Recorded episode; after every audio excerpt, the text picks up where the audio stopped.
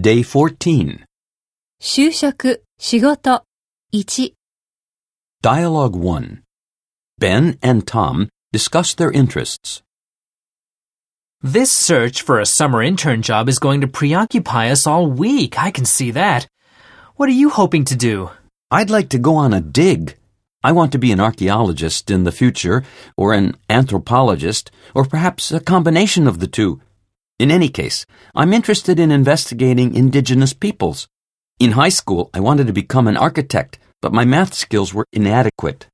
It's business for me. I want to find a big company that can give me a wide range of experience and perhaps an eventual position after I graduate. I can fit in pretty much anywhere, and I don't want to pinpoint any job in particular. I have never felt that I have a special vocation, but I would like to utilize my verbal skills. How do we apply for these things anyway? We go to the careers office and see what's posted on the bulletin board. Then we have to write a resume, which we gear toward the places we're applying to.